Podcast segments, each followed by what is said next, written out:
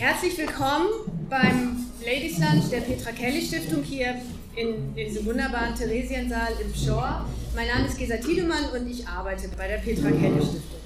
Diesen Ladies Lunch, den veranstalten wir, ich weiß gar nicht mehr, jetzt zum zwölften Mal oder irgendwie so, immer so einmal im Jahr. Und ähm, noch nie haben sich so viele Ladies angemeldet wie heute.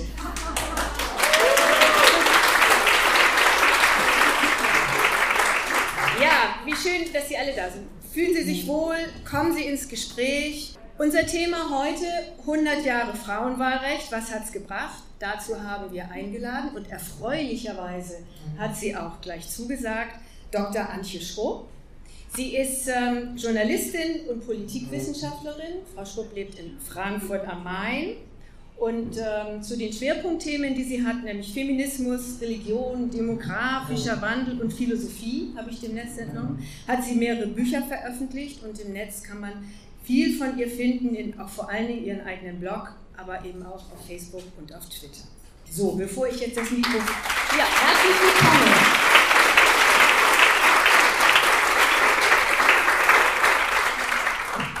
Ja, hallo.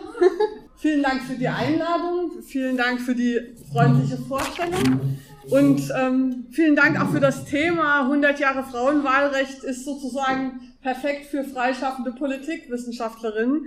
Ähm, es gibt nämlich offensichtlich einen großen Bedarf, dieses Thema ähm, zu reflektieren. Und äh, das finde ich sehr spannend, auch außerhalb von, ähm, sag ich mal, parteipolitischen Überlegungen oder tagesaktuellen Überlegungen, diese 100 Jahre mal zu nutzen. Also ich habe manchmal diese ketzerische Frage aufgestellt, 100 Jahre Frauenwahlrecht, hat's was gebracht? Also jenseits dieser ganzen Jubelfeiern einfach mal eine Bilanz zu ziehen. Was hat's denn gebracht? Hat's was gebracht? Es gibt zwei große Narrative, also zwei große Arten und Weisen, wie über das Frauenwahlrecht gesprochen wird. Die ähm, eine ist, dass es nicht so was Wichtiges war.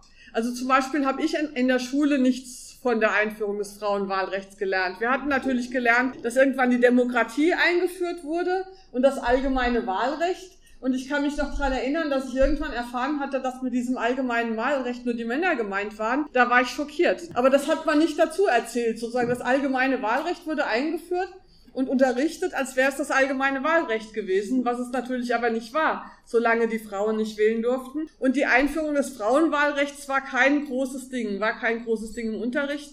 Und auch jetzt ähm, ist es eigentlich so was, was nebenbei ist.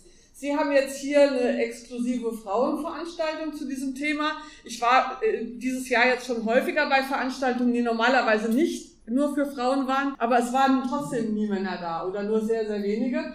Ähm, es ist immer noch so, dass da das Frauenwahlrecht ja sowas Nebensächliches ist, sich die Männer eigentlich nicht dafür zuständig fühlen, es zu feiern, zu begehen, zu bilanzieren oder so. Es sind Frauen, die sich damit beschäftigen. Also das ist das eine Narrativ, Frauenwahlrecht, ja, irgendwann musste das kommen, das war irgendwie ein bisschen dumm, dass wir die Frauen anfangs vergessen hatten, aber dann haben wir es ja eingeführt und mehr war da auch halt nicht, ja. Das ist das eine Narrativ. Das andere Narrativ, das ist sagen wir, das feministische Gegennarrativ dazu. Das sagt natürlich, das Frauenwahlrecht war was super Wichtiges. Was, was Heldinnen für uns erkämpft haben, die mutig alles Mögliche gemacht haben, damit wir heute wählen dürfen. Das ist so das Narrativ, das eben in der Frauenbewegung erzählt wurde und das hat ja auch äh, seine Berechtigung, das ist ja auch wahr. Äh, dazu gibt es auch diese Filme, die gedreht wurden und die viele wahrscheinlich von Ihnen gesehen haben, die Suffragetten bei so einem Film, der das gefeiert hat. Oder jetzt kürzlich die göttliche Ordnung ähm, am Beispiel der Schweiz, da ist es halt noch nicht 100 Jahre her. Aber es gibt eben so eine feministische Kulturproduktion, die die Einführung des Wahlrechts als etwas sehr Wichtiges feiert, über das wir uns sehr freuen müssen als Frauen ja, das ist das andere. Ich möchte sozusagen heute ein drittes Narrativ dagegen stellen, ein anderes, das mir eigentlich wichtig erscheint, seit ich eben diese schockierende Erkenntnis hatte, dass das allgemeine Wahlrecht ein Männerwahlrecht war und trotzdem allgemeines Wahlrecht heißt. Ich habe sozusagen die Frage im Hinterkopf, was war am Wahlrecht oder was ist an der Demokratie, so wie wir sie kennen, eigentlich falsch, dass es möglich war, das Frauenwahlrecht erstmal zu vergessen. Ja, also ich denke mir an ein System, das äh, auf die Idee kommt, es könnten vielleicht nur Männer demokratische Rechte haben. An diesem System muss doch grundsätzlich was falsch sein. Da muss doch irgendein Konstruktionsfehler dahinter stecken. Und die Frage eben, ja, was ist das? Was ist der Konstruktionsfehler? Und was bedeutet sozusagen das Frauenwahlrecht über die formale, dass es selbstverständlich ist, dass uns das zusteht, ist ja klar. Aber was bedeutet es inhaltlich? Dass wir sozusagen nachträglich emanzipiert wurden in ein System hinein, das aber vorher schon falsch war grundsätzlich. Weil die Freiheit und die Demokratie, die dieses parlamentarische äh, repräsentative System meint, ist eine, die war ursprünglich nicht für uns gemeint. Die war von Männern für Männer gemeint unter exklusivem Ausschluss der Frauen. Und als Politik, ich kann verstehen, dass sozusagen dieses Jahr überall 100 Jahre Frauenwahlrecht gefeiert wird. Für mich als Politikwissenschaftlerin ist eigentlich ein anderes Datum wichtiger, 2009, nämlich fast zehn Jahre zuvor, nämlich die Aufhebung des Verbots für Frauen, sich überhaupt politisch zu betätigen. Also das muss man, es ist ja nicht nur so, dass sie das Frauenwahlrecht zufällig vergessen hatten, sondern es war bis 2000, äh, bis 1909, äh, also bis 2009, also 2009 war das 100. Jubiläum der Aufhebung äh, des Verbots. Also bis 1909 war es Frauen in Deutschland verboten, sich politisch zu betätigen. Was bedeutet, sie durften nicht Mitglied in einer politischen Partei sein, sie durften nicht Mitglied in einer Vereinigung sein, die politische Ziele hatte. Was der Grund dafür ist, dass die ganzen Frauenvereine, die sich gegründet haben, eben so karitative, sozialarbeiterische Bildungsinhalte hatten, aber eben da saßen tatsächlich, das muss man sich eben überlegen und reinziehen, Polizeispitzen in Frauenveranstaltungen und haben aufgepasst, dass da nichts Politisches gesagt wird. Das ist sozusagen das System, aus dem heraus diese, dieser Parlamentarismus, diese Parteiendemokratie entstanden ist, in der wir jetzt auch mitmachen dürfen seit 100 Jahren. Aber wie, also ist das wirklich ein Anlass zum Feiern? Frage ich jetzt mal ganz hetzerisch und warum überhaupt. Ich habe dazu zehn Thesen, was ist am Frauenwahlrecht eigentlich zu feiern. Und ich habe die ähm, entwickelt vor dem Hintergrund meiner These, warum, also was ist der Konstruktionsfehler. Und diese These, die wir dann ja nachher diskutieren können, die nämlich auch etwas steil ist, äh, meiner Meinung nach ist der Konstruktionsfehler dieser Demokratie die Vorstellung, dass alle Menschen gleich sind. Weil in Wirklichkeit sind die Menschen nämlich nicht alle gleich. Und in dem Moment, wo man Demokratie konstituiert, auch vor der Fiktion, alle Menschen seien gleich, hat man die Notwendigkeit, immer zu entscheiden, ja, welche denn und welche denn nicht. Ja? Und die Nichtgleichheit, sozusagen die Gleichheit der Männer, hat sofort erforderlich gemacht, die Frage zu beantworten, ja, und was mit den Frauen? Sind das auch gleiche oder nicht? Die wurde beantwortet mit Nein, die sind nicht gleiche. Das wurde jetzt wieder gut gemacht. Aber natürlich haben wir immer noch die Notwendigkeit, in unserer Art der Demokratie ständig zu überlegen, wer hat denn die Rechte der Gleichheit und wer gehört nicht dazu. Wir haben zum Beispiel die Altersgrenze. Jetzt kann man sagen, die Altersgrenze, die ist halt willkürlich irgendwo festgelegt, früher bei 21 Jahren, jetzt bei 18. Manche sagen, man könnte sie auch auf 16 ziehen. Da kann man noch sagen, das ist vielleicht eine irgendwie okaye Grenze, weil wir werden alle ja mal älter oder ähm, das ist notwendig. Aber es ist eben auch bei, in Bezug auf die Beteiligung von Kindern an der Meinungsfindung ein Problem, dass unsere Demokratie auf diese Gleichheit baut, die eben bedeutet, wir brauchen diese Linie. Wer ist gleich und wer ist nicht gleich? Wir haben keine ähm, fluiden oder bewegten oder ähm, Mechanismen der demokratischen Mitarbeit, die eben die Unterschiede der Menschen achtet. Und das ist dann natürlich völlig klar dass man nicht fünfjährige Kinder wählen lassen kann. Ja, das ist ja logisch. Aber heißt das wirklich, dass fünfjährige Kinder sich auf keiner Weise demokratisch beteiligen können? In diesem System heißt es das, weil nur Gleiche dürfen mitmachen. Und natürlich ist es ganz große Frage, ähm, was ist mit Migrantinnen und Migranten? Wann sind die so gleich, dass sie auch wählen dürfen? Ja? und wann ähm, sind sie eben noch ungleich und müssen anders behandelt werden. Das ist ja ein hochaktuelles Thema zurzeit. Also diese Idee, dass die Gleichheit die Voraussetzung ist, um mitmachen zu dürfen, hat das Problem, dass Ungleiche ausgeschlossen werden und ausgeschlossen werden müssen. Und wir Frauen wissen, wie das ist, wenn man als Ungleiche ausgeschlossen wird. Oder wir, die wir hier sitzen, wissen es jetzt nicht mehr, aber früher wussten Frauen das. Und wir sind aber eben nicht die Einzigen, die als Ungleiche ausgeschlossen wurden. Und vielleicht wächst aus unserer Erfahrung damit auch eine gewisse Verantwortung dafür, sozusagen Advokatinnen zu sein für die anderen Ungleichen, die jetzt immer noch ungleich sind. Und nicht einfach zu sagen, oh toll, jetzt sind andere ungleich, wir können das Thema vergessen, uns, uns erwischt es ja nicht mehr. Meine zehn Thesen, die der Versuch sind, eben diese 100 Jahre Frauenwahlrecht nach vorne rauszudenken und nicht nur rückwirkend zu feiern. Also was folgt nach vorne raus aus diesen 100 Jahren Wahlrecht? Die erste These ist, die Frage ist eben nicht so sehr, was das Wahlrecht für Frauen bedeutet, sondern die Frage ist, was das Wahlrecht für die Demokratie bedeutet. Das Frauenwahlrecht und das zu feiern ist ein demokratietheoretisches Problem und Thema. Und ich bin der Meinung, dass äh, wir irgendwie darauf drängen müssen, dass alle sich sozusagen für dieses Thema zuständig fühlen und nicht nur Frauen oder Feministinnen. Das Thema Frauenwahlrecht und wie es historisch entstanden ist und warum es ursprünglich nicht da war, ist ein demokratietheoretisches Thema und jeder, der über Demokratie redet und über Parlamentarismus, muss dazu was sagen können. Muss erklären können, wie das war oder warum es so war oder warum es trotzdem okay ist, obwohl es so war. Also dieses Thema ist eins, was sich alle Demokraten auf die Fahne schreiben müssen. Mein zweiter Punkt ist, äh, historisch gesehen, das Wahlrecht war nicht das wichtigste Anliegen der Feministinnen damals. Es war sowieso nicht das wichtigste Anliegen der Frauen. Das ist auch immer so eine Sache. Ganz viele Frauen waren ja auch gegen das Frauenwahlrecht. Es war ja gar nicht so, dass das eine Forderung war, die von allen Frauen erhoben wurde und von allen Männern bekämpft wurde. Es waren auch viele Männer für das Frauenwahlrecht. Und zwar nicht, weil sie so nette Männer waren und die Frauen so mochten, sondern weil sie dieses demokratietheoretische Problem erkannt haben und wussten, dass ihr eigenes System verrottet ist, solange sie Frauen nicht wählen lassen. Also deswegen sind die klügeren Männer schon von Anfang an auch für das Frauenwahlrecht gewesen. Aber viele Frauen waren eben auch dagegen. Aber es waren eben auch viele Frauen schlichtweg mit anderen Themen beschäftigt. Wenn man sich anschaut, die Frauenbewegung im 19. Jahrhundert und Anfang des 20. Jahrhunderts hatte viele wichtige Themen und das Frauenwahlrecht rangierte irgendwie so auf Platz 5, 6, 7, aber nicht auf Platz 1, 2, 3. Das wird in diesen Filmen, die das Frauenwahlrecht jubeln, auch immer falsch dargestellt, meiner Meinung nach. Das wichtigste Thema, die zwei wichtigsten Themen der Frauenbewegung damals waren einmal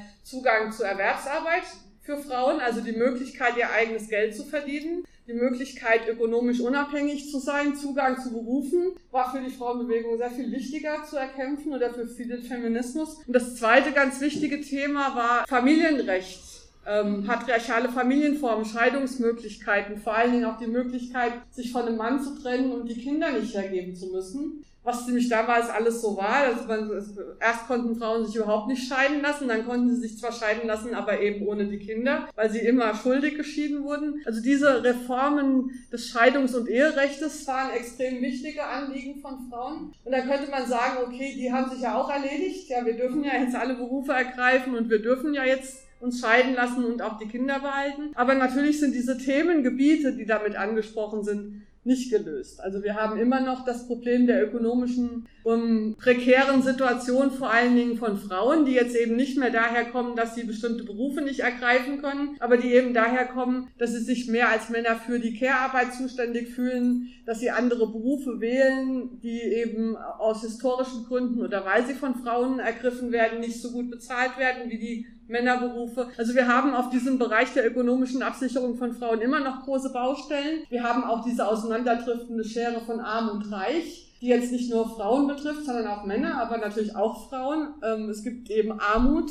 und es gibt äh, Ungerechtigkeit, ökonomische Ungerechtigkeit. Es gibt sozusagen diese ganze globalisierte Finanzblase, die extrem problematisch ist für das Alltagsleben vieler Menschen überall auf der Welt. Also ich würde sagen tatsächlich, dass auch diese ökonomischen Probleme eben immer noch eigentlich wichtiger sind. Und was hat's gebracht, dass wir wählen? Haben wir die gelöst? Also sozusagen, das ist die Frage. Was können wir mit unserem Wahlrecht anfangen? Außer, dass wir uns darüber freuen, dass wir das haben, können wir das einsetzen, um zum Beispiel diese Ungerechtigkeiten tatsächlich auch anzugehen. Drittens, wir sollten die Frauen ernst nehmen, die ähm, skeptisch sind gegenüber dieser parlamentarischen Demokratie. Ich weiß ja nicht, seit wir haben jetzt diesen aufkommenden äh, Rechtspopulismus, diese demokratiefeindlichen Strömungen von rechts außen. Und ich bin natürlich die Erste, die auch zugibt, dass die ganz schlimm sind und gefährlich und dass man die gar nicht unterschätzen darf in ihrer, wie gravierend die sind. Aber ähm, ich fühle seither so einen gewissen Druck auf mir, als Frau doch in die Bresche zu springen, um die Demokratie zu retten vor diesen Angriffen von rechts. Also zum Beispiel passiert es mir neuerdings häufiger, dass wenn man auf, äh, dass ich sozusagen ich bin persönlich keine Parteipolitikerin, was die Theorie angeht, neige ich eher zum Anarchismus als als politischer Theorie. Und ähm, das war immer so wurde mir das als skurrile Eigenschaft zugestanden, ja. Aber in letzter Zeit äh, höre ich immer oft, aber das geht doch nicht, wir müssen doch die Parteien stabilisieren gegen diese Angriffe von rechts. Wir müssen doch die Demokratie retten. Und du als Frau erst recht, weil du verdankst doch deine Rechte dieser Demokratie, so ist das Narrativ. Und dann sage ich erstmal, nee, also diese Demokratie hat mir diese Rechte ursprünglich eben nicht gegeben, sondern vorenthalten. Und ich bin dieser Demokratie auch gar nichts schuldig. Also, dass ich wählen darf, ist eine solche Selbstverständlichkeit, dass ich mich weigere, dafür dankbar sein zu sollen. Äh, sondern ähm, das ist halt einfach so, ja. Und das finde ich auch so ärgerlich, wenn in diesen, in diesen Jubiläen werde ich auch manchmal interviewt und eigentlich so eine Frage, die dann immer kommt, ist, was sagen Sie eigentlich den Frauen, die ihr Wahlrecht, das doch so hart erkämpft wurde, nicht wahrnehmen und einfach zu Hause bleiben? Ja, denen sage ich gar nichts. Es gehört zum Wahlrecht dazu, dass man nicht wählen geht gehen muss, ja. Und wie gesagt, diese Frauen können einfach machen, was sie wollen. Das ist ihre souveräne Entscheidung. Und sie müssen gar nichts, nur weil sie das Wahlrecht haben. Natürlich ist es schön, dass wir das Wahlrecht haben. Und natürlich finde ich es bedauerlich und ärgerlich und skandalös, dass es Gegenden auf der Welt gibt, wo Frauen nicht wählen dürfen. Aber deswegen bin ich niemandem was schuldig. Und dieses, also das heißt ja nicht, dass ich es falsch finde, wählen zu gehen oder dass ich sage, es ist falsch, Politikerin zu werden oder so. Ich bin deshalb keine Politikerin, weil ich dazu völlig unbegabt bin, weil ich nämlich ganz undiplomatisch bin. Ich sage allen immer meine Meinung und da kommt man in der Parteipolitik nicht weit. Ich habe aber nicht prinzipiell was dagegen, ja. Ich habe überhaupt nicht prinzipiell was dagegen. Wie jemand Parteipolitik machen will, nur zu, finde ich super, ja. Unterstütze ich auch und applaudiere ich. Aber es ist keine Verpflichtung. Wir Frauen sind der Demokratie nichts schuldig. Und es gibt eben gute Gründe, sie zu kritisieren. Und das haben auch Frauen schon immer gemacht, auch schon bevor das Frauenwahlrecht eingeführt wurde. Einer meiner Lieblingssprüche, den ich wirklich prophetisch finde, ist von der französischen Anarchistin Louise Michel, die schon 1876 vorhergesehen hat, dass irgendwann mal Frauen das Wahlrecht oder überhaupt politische Rechte bekommen würden. Musste man jetzt auch keine große Hellseherin dazu sein, das vorherzusehen, weil, wie gesagt, das System war ja unlogisch in sich. Sie hat dann gesagt, eure Privilegien, die Zeit ist nicht mehr weit, wo ihr sie uns anbieten werdet, um zu versuchen, ihnen durch diese Teilung mit uns wieder neuen Glanz zu verleihen. Behaltet diese Lumpen, wir wollen sie nicht. Und ich finde, das ist ein bedenkenswertes Argument, weil genau diese Sache, dass man sich Frauen holt, junge Frauen in die Parteien, um ihnen die, dadurch wieder Glanz zu verleihen, ist ein Mechanismus, der tatsächlich passiert. Ich habe das auch mal, ähm, wir haben heute eine emanzipierte Gesellschaft und das bedeutet eine Partei, aber nicht nur eine Partei, auch ein Verband oder was auch immer, was den Anspruch erhebt, für die gesamte Gesellschaft zu sprechen, kann es sich nicht mehr leisten, keine Frauen dabei zu haben. Und natürlich gibt es diesen Mechanismus, dass man sagt, oh, wir brauchen noch eine Frau, sonst sieht das blöd aus.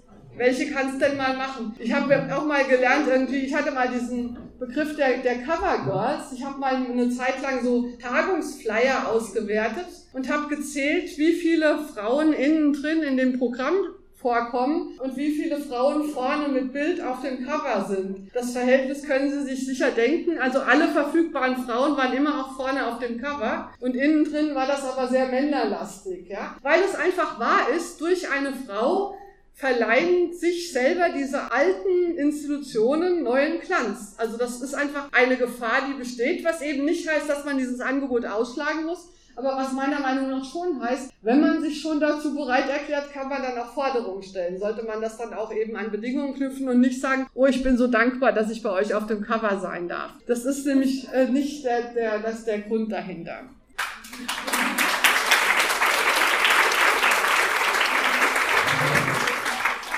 Die vierte These wir sollen uns damit auseinandersetzen, das ist ja auch vorhin angesprochen worden, dass das Frauenwahlrecht nicht zu einer gleichen Beteiligung von Frauen an der parlamentarischen Politik geführt hat. Ähm, das ist ja auch schon ein ganz altes Thema im Feminismus. Sie wissen vielleicht, dass Simone de Beauvoir ihr Buch Das andere Geschlecht ja genau deshalb geschrieben hat, wenige Jahre nachdem in Frankreich eben das Frauenwahlrecht eingeführt wurde. Das war ja etwas verspätet, erst in den 40er Jahren. Und sie hat darin eben analysiert, warum das Wahlrecht alleine nichts nützt. Man hat ja anfangs gedacht, wenn Frauen das Wahlrecht haben, ist alles in Butter, weil dann braucht man für nichts mehr groß kämpfen, weil die Frauen können ja dann so wählen, wie sie es haben wollen. Wir wissen inzwischen, dass das Wahlrecht genau das nicht bringt, dass Frauen nicht Frauensachen wählen, ja, sondern dass Frauen ihren Milieus entsprechend wählen. Das war übrigens auch schon damals so, dass viele, auch gerade Linke, befürchtet haben, wenn wir das Frauenwahlrecht einführen, dann führt das zu einer Stärkung der Rechten Parteien und der konservativen christlichen Milieus. Und es war anfangs auch so, deswegen ist es der SPD wirklich hoch anzurechnen, dass sie das Frauenwahlrecht unterstützt hat, weil es war absehbar, dass sie dadurch Stimmen verlieren wird. Ich bin mir nicht sicher, ob die SPD zu so einer Heldentat heute noch bereit wäre in ihrem jetzigen Zustand. Aber das äh, ist ja tatsächlich damals groß anzurechnen gewesen, dass sie sagt, weil wir prinzipiell davon überzeugt sind, dass wir das brauchen, machen wir das, auch wenn die Frauen wahrscheinlich nachher die konservativen Parteien wählen es besteht eben dieses Missverständnis, dass Frauen im Sinne von Fraueninteressen wählen würden. Das tun sie nicht. Das ist ja jetzt auch nach der ähm, Niederlage von Hillary Clinton sehr diskutiert worden. Warum haben so viele weiße Frauen, nämlich 53 Prozent Donald Trump gewählt? Das ist immer mit großem Fragezeichen diskutiert worden. Als Politikwissenschaftlerin kann ich sagen, das war völlig klar, dass sie das machen, weil das ist immer so. Frauen wählen das, was Männer auch wählen, nach ihren Milieus. Und in diesem Fall war der Unterschied sogar relativ hoch, weil es haben 63 Prozent weiße Männer Trump gewählt. Also der, diese 10 Prozentpunkte Unterschied in, in dem Wahlverhalten ist bemerkenswert, ist statistisch unüblich. Normalerweise sind die sehr nah beieinander. Aber es ist eben tatsächlich so, dass es nicht stimmt, dass Frauen dadurch, dass sie wählen können, selber dass sie was anderes großartig wählen. Das tun sie nicht. Und was die Wahlergebnisse angeht, so ist eben sehr vieles, ist es eigentlich egal, ob Frauen wählen oder nicht, weil sie wählen einfach dasselbe, was Männer auch wählen. Es ist natürlich prinzipiell wichtig, ja. Es ist prinzipiell für uns wichtig, dass wir wählen dürfen, aber was die Ergebnisse angeht, ist es egal. Außer in manchen seltenen Fällen. Und ich finde übrigens, das weiß ich, ähm, Schande auf mein Haupt, auch erst seit kurzem, dass äh, sie bei den Grünen ja nicht nur diese Frauenquote haben, die dieses gleich, als gleichstellungspolitisches Instrument, sondern auch das Frauenveto. Und ich würde mir wünschen, dass das viel häufiger eingesetzt wird, auch in Bezug auf dem, was ich vorhin gesagt habe über Gleichheit und Verschiedenheit. Denn die Frauenquote ist ja ein Instrument, das die Gleichheit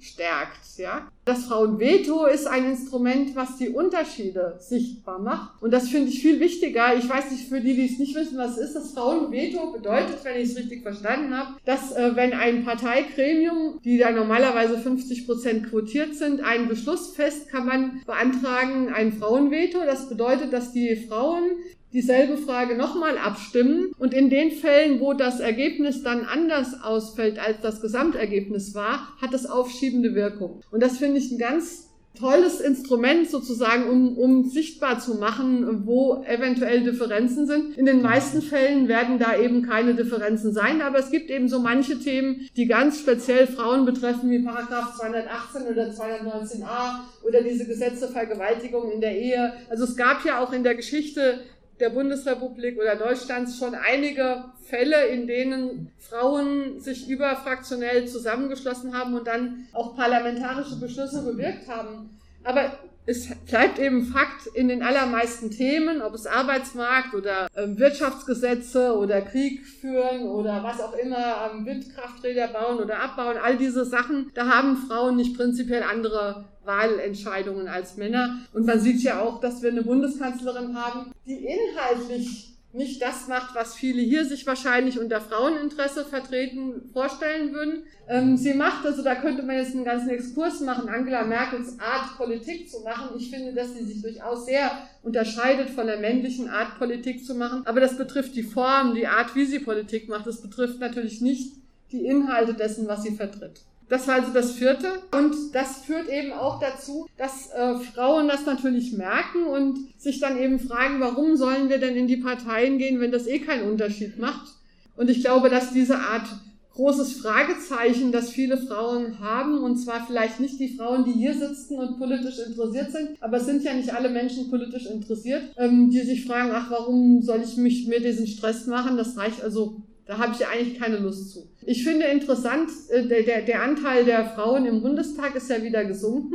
Aber eben nicht gleichmäßig. Er ist eben nur in den rechten Parteien gesunken. Also wir dürfen das auch nicht so pauschal immer sehen. Bei SPD äh, ist der Frauenanteil in den Abgeordneten bei über 40 Prozent, bei Grünen und Linke bei über 50 Prozent und bei CDU, CSU und FDP nur bei 20 Prozent und bei der AfD bei 10 Prozent. Das heißt, wir haben nicht einfach den allgemeinen Frauenanteil im Bundestag, sondern es driftet auseinander. Ja, es gibt Parteien, bei denen ist ein ausgeglichenes äh, Verhältnis erreicht auf der Bundesebene, auf der Länderebene, mhm. nicht auf den Kommunalebenen, das ist eben ein Unterschied. Aber es gibt eben auch Parteien, das sind, die sind noch genauso weit von, von der Frauenteilnahme äh, parlamentarisch gesehen entfernt, fast wie vor 100 Jahren. Und es hat natürlich was mit Quoten zu tun, das hat was mit Sprache zu tun, das hat was mit einer verändernden Kultur zu tun. Aber man müsste da eben, finde ich, längst viel genauer ähm, darüber arbeiten, sozusagen, wo bewirkt die Anwesenheit von Frauen in der Politik und ihr Mitbestimmen, wo bewirkt das auch eine Veränderung der politischen Kultur und wo und warum eigentlich eben nicht. Also das Frauenwahlrecht ist eine gute Sache, aber nicht, wenn man es einfach nur so stehen lässt, sondern man muss dann hinterher auch inhaltlich damit arbeiten, muss es evaluieren, muss es äh, weiterentwickeln und so weiter. Ja, These 5, wenn Frauen sich nicht äh, für Parteipolitik interessieren, heißt das keineswegs, dass sie politisch desinteressiert sind, weil Politik findet nicht nur in Parteien und Parlamenten statt, sondern eigentlich überall. Ich bin dafür, dass wir also einen äh, aktionsformübergreifenden Zusammenschluss von Politik der Frauen hinkriegen und sehen, dass dieser parlamentarische Weg der Politik eben nur einer von vielen ist und dass es viele Frauen gibt, die andere Wege der Politik bevorzugen, zum Beispiel eben autonome Bewegungen oder ähm, Aktionsformen, Aktionismus, es gibt das Netzwerk Care Revolution, es gibt Umweltinitiativen, es gibt ehrenamtliches Engagement, es gibt viele Felder Politik zu machen und wir müssen eben sehen, dass dieser Parlamentarismus nur der eine Flügel davon ist und dass der total darauf angewiesen ist, dass es andere Flügeln gibt und andersrum. Ich finde, man sieht das jetzt sehr schön an der leidigen Frage mit dem Paragraph 219a wie das zusammenarbeitet und zusammenwirkt, die, die, der Druck von der Straße, ist mal pathetisch zu sagen, der Leidensdruck der Personen, der, der, die schwanger werden können, privat und die Politikerinnen in den Parlamenten, die das dann eben zu Gesetzen machen können. Also wenn es innerhalb der Bevölkerung keine keine Mehrheit oder keinen Druck darauf gibt, den 219a abzuschaffen, können das die Parlamentarierinnen auch nicht machen. Aber wenn die Parlamentarierinnen das nicht machen, können wir so viel auf der Straße rumlaufen, wie wir wollen. Es wird dann auch nicht abgeschafft. Und dieses Verständnis, das hat sich, ich glaube, dass das vielleicht vor 100 Jahren, als wir das Frauenwahlrecht gerade, wir, na, wir, ne, gerade frisch hatten, dass das noch klarer war, dass, dass das eine gemeinsame Bewegung ist und jetzt hat sich das, hat man sich da so dran gewöhnt und man denkt eigentlich, wählen gehen reicht. Aber wählen gehen ist eben nichts wert, wenn es nicht auch eine zivilgesellschaftliche ähm, Unterfütterung dieser Anliegen gibt. Sechstens, wir sollen Demokratie theoretisch nachfragen, was es bedeutet, wenn in, an bestimmten Orten, wo repräsentative Institutionen sein sollten, die Frauen fehlen. Ich finde, wir brauchen jetzt sozusagen tatsächlich Sanktionen in Bezug auf Parteien, die äh, weiterhin nur Männer haben oder in einem sehr großen Übermaß Männer haben. Interessanterweise war ich... ja. Also die formale, formale ähm, Erlaubnis mitzumachen genügt nicht, sondern wir brauchen ähm, Maßnahmen. Und interessanterweise war ich gestern bei einer anderen Veranstaltung, die eher von SPD-lastigen Frauenpolitikerinnen organisiert wurden, war aber auch eben parteiübergreifend war. Und auf dem Podium, das war ging zur Quote, war eine CDU-Politikerin, die genau das auch gesagt hat, weil sie nämlich sieht, dass sie ja innerparteilich in der CDU nicht weiterkommen. Die CDU-Frauen fordern das natürlich auch und sie ärgern sich auch, dass sie so wenig Chancen haben. Und sie sagt sozusagen innerparteilich inhaltlich kommen wir nicht weiter. Wir brauchen jetzt den Druck von außen, zum Beispiel durch ein Paritätsgesetz, so wie es hier in Bayern, glaube ich, auch diskutiert wird. Ne? Ähm, oder einfach, ähm, weiß was ich, weniger Wahlkampfkosten für Parteien, die äh, keine Frauen in, in die Parlamente bringen oder sowas. Also ich ähm, plädiere eben dafür und dafür ist es eben aber wichtig, äh, wie wir das begründen. Und mir ist auch aufgefallen, das wusste ich auch nicht so genau, dass die SPD ja auch eine Quote hat, aber eine 40% Quote für Frauen und Männer. Das heißt sozusagen, die Quote bedeutet, alle Geschlechter, also die weiblichen und die männlichen Geschlechter, sollen jeweils mit mindestens 40 Prozent vertreten sein, wohingegen die Grünen ja eine 50 Prozent Frauenquote haben. Es geht also auch, dass 90 Prozent Frauen sind. Ja, das ist auch okay. Und das finde ich total wichtig. Diesen Unterschied, den finde ich qualitativ oder symbolisch ganz entscheidend, weil dieser SPD-Variante, sage ich mal, das ist so eine gleichheitsgehuberte Quote, die so tut, es geht doch drum, Frauen und Männer alle gleich, ja, alle gleichermaßen. Wohingegen die grüne Frauenquote das Wort Frau in den Mund nimmt, erstens, und auch ungleich ist, weil die einen dürfen 90, 100 Prozent haben und nur die anderen dürfen allerhöchstens 49 Prozent haben. Und das ist auch richtig so, weil es geht nämlich nicht darum, Gleichheit herzustellen, sondern es geht ja darum, diesen Defekt im demokratischen System auszumerzen, das wir geerbt haben, von dem ich anfangs gesprochen habe. Frauenfördersachen, was ein ganz schreckliches Wort ist. Quoten, Gleichstellungsmaßnahmen und so weiter. Gleichstellung sollte man gar nicht mehr, das Wort sollte man streichen. Also, aber all diese Maßnahmen, diese strukturellen Maßnahmen, um die Männerdominanz in den Parlamenten zu bekämpfen, die darf man nicht so begründen, dass sie die Gleichheit der Frauen herstellen sollen, sondern die muss man so begründen, dass sie den Konstruktionsfehler der repräsentativen Demokratie versuchen wollen, ein wenig abzumildern. Das ist der Grund, warum wir solche Maßnahmen brauchen. Nicht, weil wir mit den Männern gleichgestellt werden wollen, das wollen wir doch gar nicht. Wir wollen doch was ändern, oder? Dachte ich jedenfalls stelle mir jedenfalls ganz fürchterlich vor, wenn wir bald auch eine weibliche Version von Seehofers oder Dobrindt haben. Das ist nämlich nicht ausgeschlossen, weil ja dieser Unterschied in der Art, wie Frauen Politik machen, nicht in unseren Genen oder sowas verankert wäre, sondern der ist ja nur historisch geformt. Das ist ja eine historische Entwicklung, mit der wir es zu tun haben und es ist nicht ausgeschlossen, dass wir irgendwann weibliche Seehofers haben, die sich in nichts davon unterscheiden, nur vielleicht mit dem Rock. Ich finde auch immer so diese Bilder sehr schön, die so Frauen in der Wirtschaft betiteln. Ähm, alle diese Bilder zeigen solche Anzugmänner und dazwischen steht eine Frau in Pumps. Das ist sozusagen die Visualisierung einer falsch verstandenen Gleichheit, würde ich sagen.